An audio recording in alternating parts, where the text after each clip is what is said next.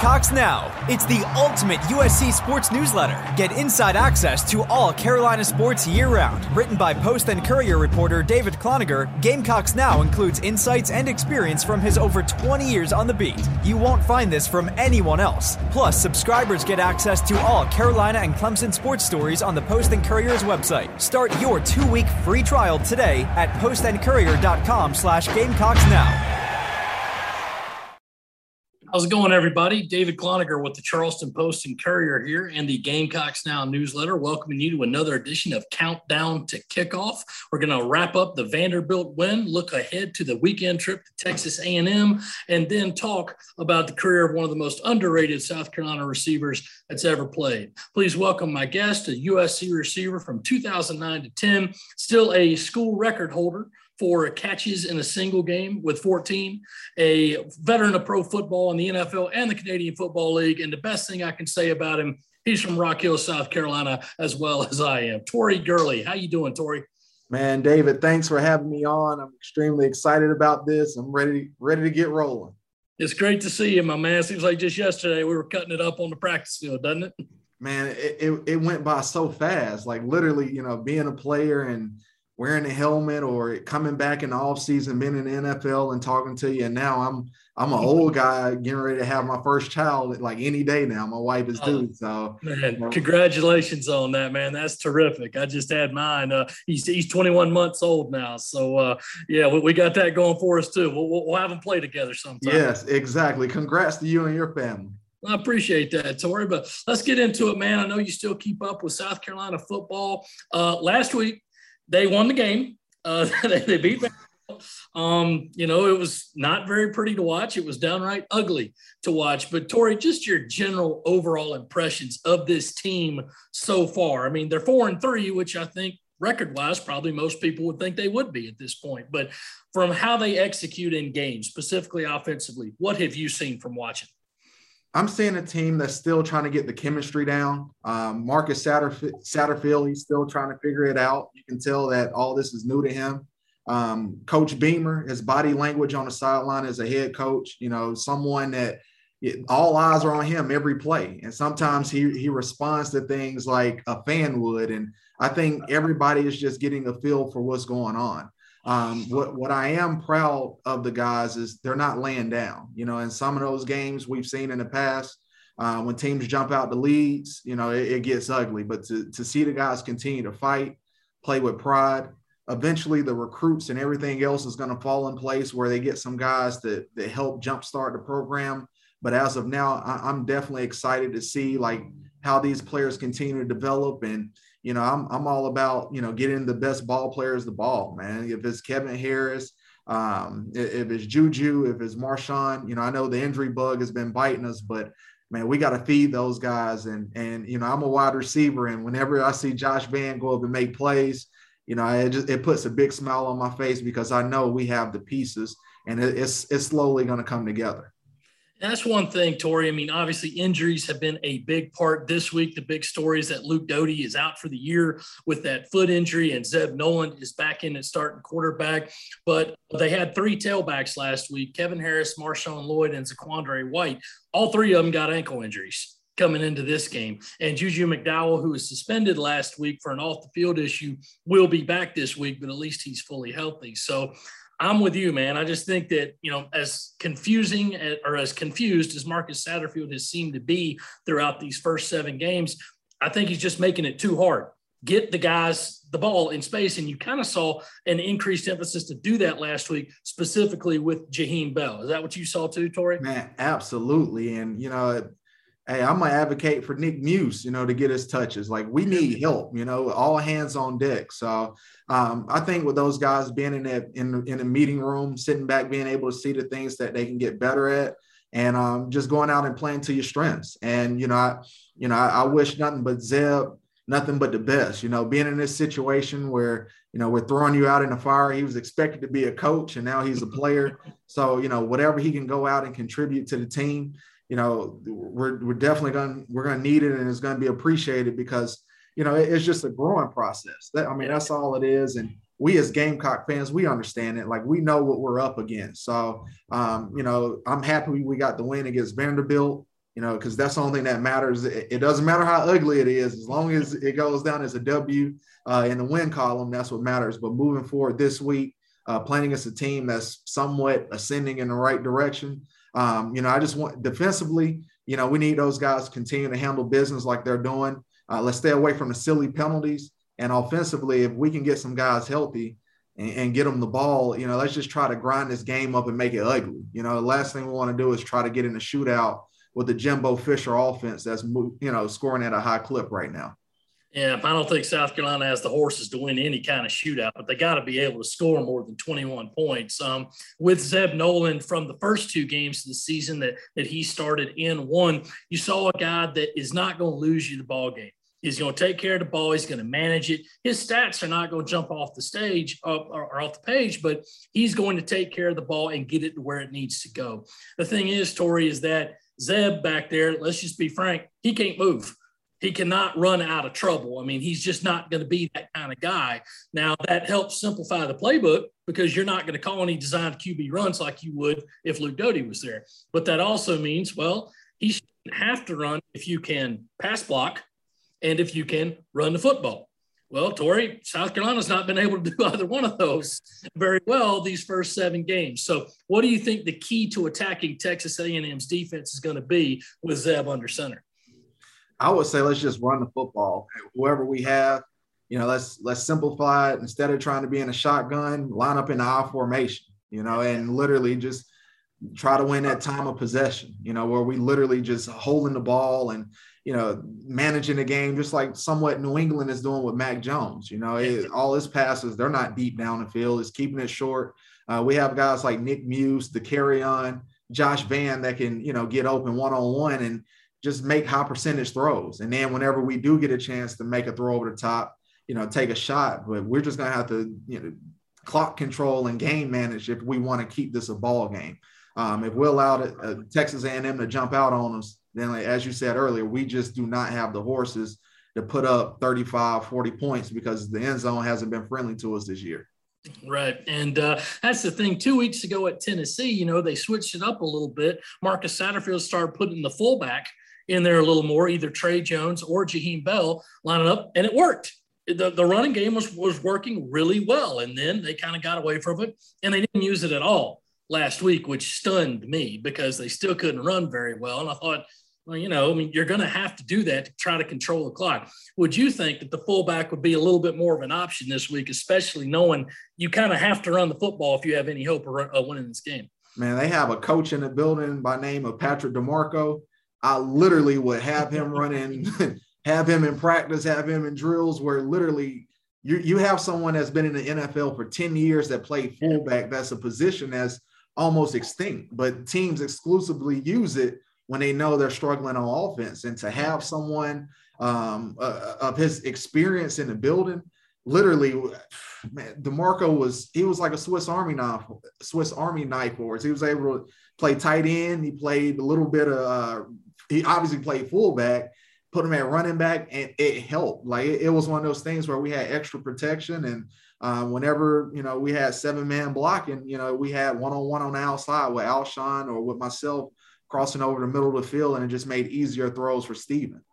That's what I was thinking. I can always see DiMarco just kind of bleeding out into coverage, and Stephen would hit him eight, 10 yard button hook every time, and it would work. And that's what South Carolina needs to do. They have the talent to do that. And then with the offensive line, which has been a struggle all year, those guys have just got to stay in place. It seems to me that they're often shifting the wrong way, they're allowing guys to come free.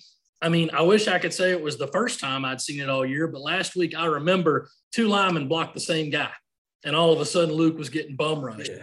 Just can't have that. I mean, Tori, from a, you know a, a, guy who's been there, played college ball, played pro ball. What have you seen with the issues on the offensive line? Why is it this way? It just seemed like continuity. I, I don't think those guys communicate enough on the line of scrimmage. You know, just it's okay to let everybody know who you got because I'd rather for us to all be on the same page. But if no one is communicating and you mess around and have two players blocking the same guy, it hurts the team. So if, if it has to be as simple as you pointing out the guy saying, Hey, I got number 90, I got number 99, I got David, it's all right. We're all on the same page. We're going to block it, and it gives you a better chance to, you know, get positive yards. That's one thing a lot of folks have asked me. Said, you know, Dave, is Satterfield's offense just too complicated for these guys? And I didn't know what to say early in the year because I don't have a playbook. But you know, the first couple of games you couldn't judge too much because it's they're figuring things out, what works, what doesn't work. The problem is, is that everything has gotten to game seven now, we still don't have a real answer. Now, I will say they had some things happen they didn't expect. You know, they expected Luke Doty to be the guy and then he wasn't there. Then he was there, but he was hobbled. Kevin Harris has not been himself after offseason back surgery. So that takes away two big pieces of it. That said, you just want to see an offense trying to build an identity, build a rhythm, and try to get into what they are. And they're about to go up against a Texas A&M defense that you know is going to force them. I remember uh, two, two weeks ago, Tori A&M beat Alabama. And a big part of that was they were able to harass Bryce Young, Alabama's QB, get him out of the pocket, make him uncomfortable. You remember from that game, what have you seen from A&M's D?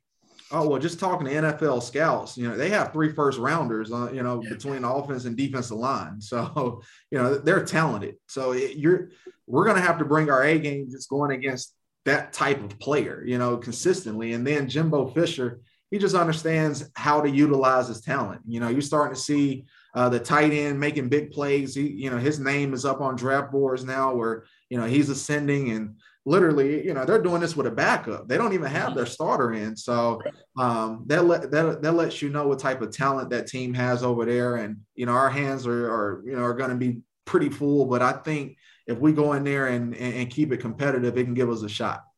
That's one thing, Tori. I think a bright spot of the Gamecocks this year has been their defense. I don't think anybody's really expecting them to play as well as they have. Against Tennessee, they had a bad first quarter, but played pretty well the rest of the game. Last week, they didn't play necessarily bad. They just had two big coverage busts where they were playing a quarterback who they had not practiced for because the guy wasn't supposed to play. And then those two coverage busts and a bad tackle led to two touchdowns. So that's kind of what got them behind. But overall, defense has played pretty well. What have you seen from that side of the ball and who stood out to you? Yeah, I, am definitely loving the guys on defense. I, I, think Coach White is the defensive coordinator, correct? Yes. I mean, it shows like it's night and day difference between what Muschamp and um, those guys were doing with Coach White, and you know, I'm I'm happy to see those guys flying around the field. Um, I'm a big fan of Jaylan. You know, I think Jaylan Foster is one of those guys that he, he's making money for himself. I mean, he, he's Johnny on the spot I think he's leading the team in tackles and in interceptions. And, you know, that's what you need. And if we can continue to build off that energy and get pressure with, with Pickens and the guys up front, you know, it, it gives us a shot because we have a scheme where we're not going to go out and beat ourselves. You know, I, I think those guys are playing fast because it's pretty simple. Yeah, and uh, with Texas A&M, he's not new, but they have are also playing with their number two quarterback, uh, Zach Calzada. They call him the Cuban Missile. He's had that nickname since eighth grade, and it, just because how how powerful of an arm he has. But when he first took over, Tori, it was not good. No, I watched him against uh, Arkansas, and uh, he was like a deer in headlights. So you can oh, tell he's gotten comfortable because of the confidence that, mm-hmm. you know, throwing a couple touchdown passes in some big time games and beating Alabama. You know, I, I, had that experience and walk a little taller around campus when you when you go out and, and slay the Giants. So um, you know, it just lets you know, man, this thing of college football is all once you string together a couple of wins, man, you see teams just take off. That's the one thing. I mean, with Calzada, I mean, you, you always want to affect the quarterback, but the main thing now is like he's had two games where he's played really well. He's kind of feeling his oats a little bit. I mean, is that where, as a defensive coordinator, Tori, put yourself in that seat? You go into that first series and say, okay, we're going to jailbreak blitz him on the first, second, third, fourth play. Even maybe if it costs us a touchdown, just to knock him down and say, we're going to be there all day. Is that something that maybe you would do, or is aggression maybe not the best choice to have here? No, absolutely. I'm all about setting the tone. And, um, you know, we saw it from a, we used to do it on offense, but we had the guys on defense that did it as well. And it, it matters, especially when you're going on the road. You know, it's not like it's a home game where we have Gamecock Nation behind us. Like literally, we have to go there and they're called a 12th man for a reason. So um, we got to find a way to disrupt him and, and, and, make it hard because if not, if we get that crowd going and allow those guys, you know, to strike up the band early, it could be a long day for us. I think I do remember. Was it maybe back in 2009 when you guys played Clemson at home and lined up and uh, on the edge and came in on a corner blitz? Tajh Boyd got the ball off, but Stephon drilled him. Mm-hmm. I think I remember saying afterwards, like, yeah, that was coming in. We wanted to make sure you disrupt them early. Just, you know, even if you're standing over them in the heat of battle, saying all day. Yeah, all it matters. It, it, goes a long, it goes a long way because they're like, man, these dudes yeah. really out here. They're coming for me. Yeah, and you know, you and I both know Stephon. You played against him and with him, and then you had JD too. And so, absolutely, was always going to come in. He had what four sacks that next year. but you know, it's the A and M game. It's it's tough. Obviously, South Carolina's never beaten them. It's on the road. It's at night. All those fans are going to be going crazy. What's the the main thing to harness if you're the Gamecocks to, to not get overwhelmed early? just, you know you're going to have to take their best punch, you know, because you're going to have they're going to have the crowd behind them and they're riding a, a, uh, a, high. And if you can go out there and if you can respond with you know putting six on the board or any type of points your first drive, then that gives you an opportunity to be in the game. But if not, you know I, that's where you you know I started to pay attention to body language of, of the guys on the sideline. And in, in the years past, you know guys have put their tail between their legs and pack it in, but you know what I what I have been seeing, you know, you know, past six seven games, saying guys that all right, fellas, like come on, let's get it going. Like we, we can do this. But offensively, it's it's going to be on them to go out there and just to put some points on the board so it can give the defense you know more uh, morale to go out there and get stops and, and make it hard for Texas A&M offense. You mentioned Josh Vann earlier, and he obviously had a really strong start to the season. A big part of that was Zeb Noland finding him. Zeb, like Luke Doty, is not afraid to throw over the middle of the field.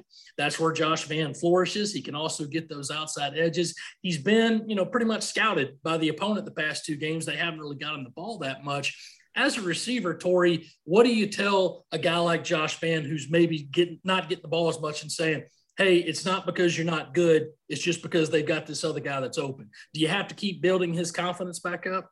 Yeah, I would get him the ball in space, some bubble screens. I would move him around. I just wouldn't line him up in his yeah. traditional, you know, X spot. I would motion him. And we just got to find ways to give him the ball to make him feel like he's a part of the offense because wide receivers, we do matter, you know. like, uh, but he's so talented. And you can see the team feed off his energy like that Georgia game, some of the catches he made, it inspired everybody else to go out there and, and, and do it themselves. So it, that's where we just got to give him the ball. Him, Nick Muse, uh, Dakereon. We got to find a way to get our playmakers the ball in space. And it's as simple as that. Yep. And that's one thing. I mean, with the receivers, the guys that they pretty much start out there, they're not like you were, where you're six four guy with a long reach. Still remember that touchdown you caught in the corner against Clemson where Stephen just threw it up and you get it tumble into the hedges. They're not going to be able to do that to say, just put it over his head and he'll reach out and get it because these guys don't have that same body type. That said, they still can jump and they still can take a hit. How do you design a play to say, okay, if it's one on one, I'm just going to have to trust you to get off of your man and I'm going to throw it to you in the stomach? How tough is that to execute when you have that called? Yeah, when, when guys are smaller, you have to be extremely accurate with the ball because the margin for error is is little to nothing.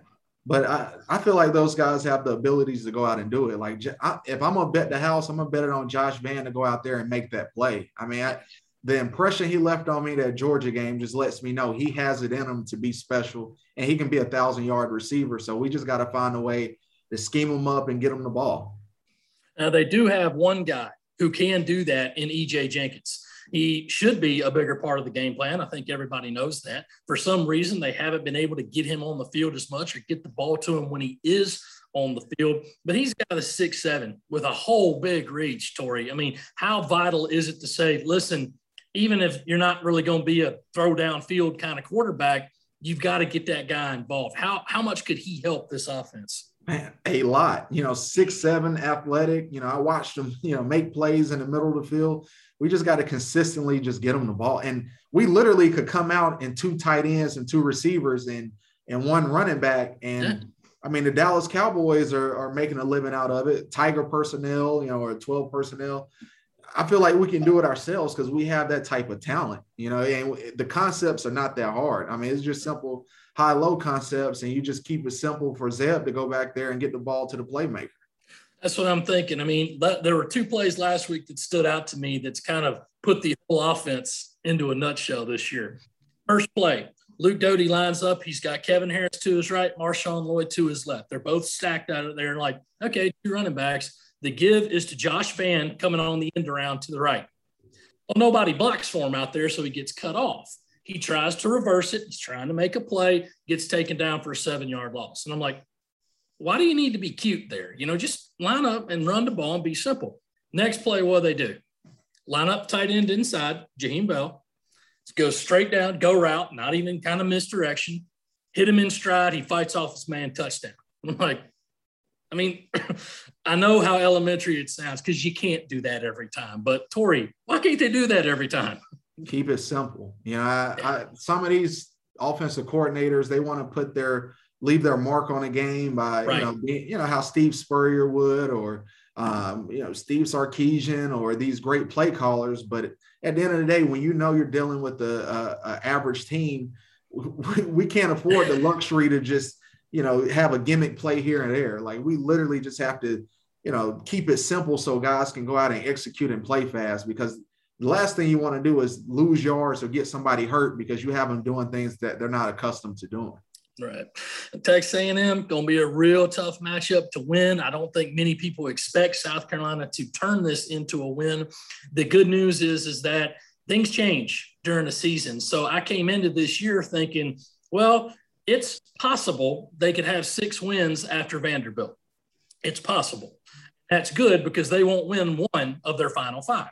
Well, they've got four wins after Vanderbilt. This one is probably not going to be a win, but the final four games Auburn, Florida, Missouri, Clemson those don't look unwinnable right now. So South Carolina is probably not going to happen for them this weekend, but it could.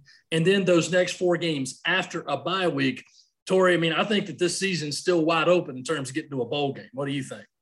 I think we beat the two Tiger teams, Missouri and Clemson. You know, Clemson do not look like a, a top 10 program over there. And you know, I think they're starting to come back down to earth. And this could be a year where, you know, if the if the guys really have school pride and they want to go out and and finish the season with the bang, if they can if they can get Missouri, and then you know we we put it all on that Clemson game. That's like that incentive to where if they win and get them in a bowl, we can get to six. You know, and that would we would greatly appreciate that because this has been a long time since we beat those guys in Orange.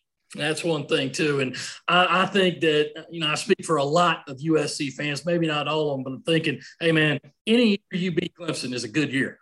I mean, you could lose every other game, but if you win that one at the end, you're going to be remembered. and Everything's going to be good. But still a lot to go before we determine that. And now it's time. I'd like to get to the favorite part of these segments. Tori, let's talk about you and your career. Uh, as if for any of you who listen who don't know, Tori was a standout athlete at Rock Hill High School I'll forgive him for that as I'm a Northwestern Trojan, but that's beside the point.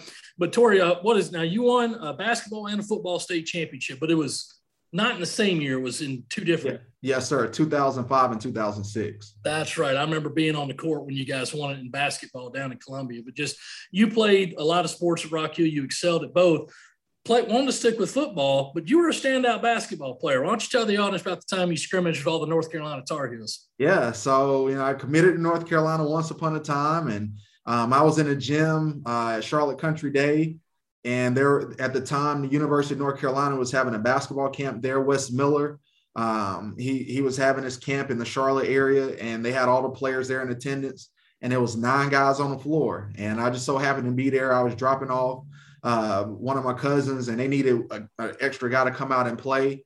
I just so happened to have all my gear and went out there, and, and the rest is history. You know, I, all those guys at North Carolina, I ran right through them. You know, it was just one of those things. It was destined, and um, you know, I, I, had a great showing, and from there, it, it, it led to me, led to me being on the Zoom call now. Um, ended up getting a, a scholarship to prep school um, went and handled business in prep school because uh, I was academically ineligible. Once I went up there, changed my GPA and my SAT score. Uh, coming out of prep school, I had offers from Auburn, Virginia Tech, and South Carolina. And um, I, Coach Spurrier ended up talking to me to coming down to South Carolina just because I was hanging out with Melvin Ingram and uh, Captain Munnerlyn and, and, those guys, Sidney Rice. And, you know, I realized I was like, this is an opportunity where I can play at home and, and help this program. And it was the best decision of my life. You know, I ended up meeting, you know, all my best friends down there and, you know, my mother got to watch me play and, and we beat Alabama, and I never lost to Clemson. So that that is my story. You know, I, I, know what it's like to beat the number one team in the country, and I never lost to the guys in orange. Yeah, I mean, and once you got here, you were able to play. I mean, for those of you that don't know, the NCAA was up to its usual foolishness when it came to Tori's test score. But I was doing all those stories back then, constantly checking in. But I think I remember Tori. weren't you about to pack up and go to maybe Georgia military when they finally called and said, "Hey, wait, wait, it came through. You're good and going. Yes, it, it was it was dark times. Like I I never forget. I was talking with I was on the phone with Robbie Lyles. Everybody was moved into the dorm, and you know I, I I was waiting around. You know I had to go back home, and I ended up staying with a friend in Columbia instead. And you know I just waited around, and finally you know I got that call from Robbie, and school was starting, so I automatically had a red shirt. And Ron Cooper came to me. He was like, "Look." You know, we need some help on defense. If you want to, you know, you, you we know you can play defensive back. And I, I, looked him in the eye and I told him, I was like, Coach, you know, I'm, I'm a receiver. I'm one of the best receivers here. And given the opportunity, I promise you, I, I make the most out of it.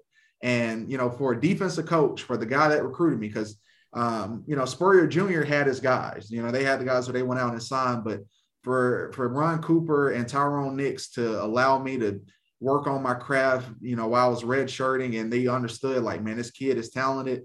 And I'll never forget, we had our first inter squad scrimmage. Uh, we called it Monday Night Football.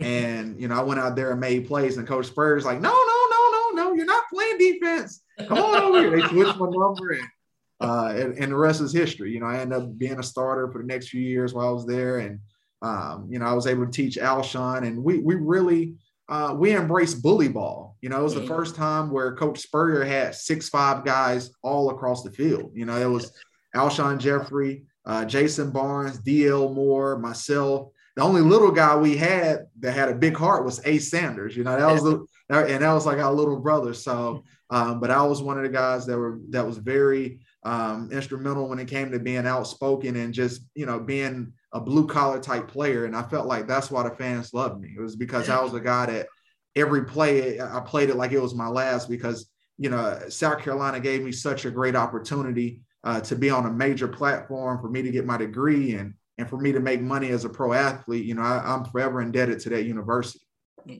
2010 season at Vanderbilt, you caught 14 passes in one game in a win over Vandy. And that means you share a record with Zola Davis, Kenny McKinley, Deebo Samuel, and Bryan Edwards. Now, I'm not going to say that you're the best of those guys, but what do you think?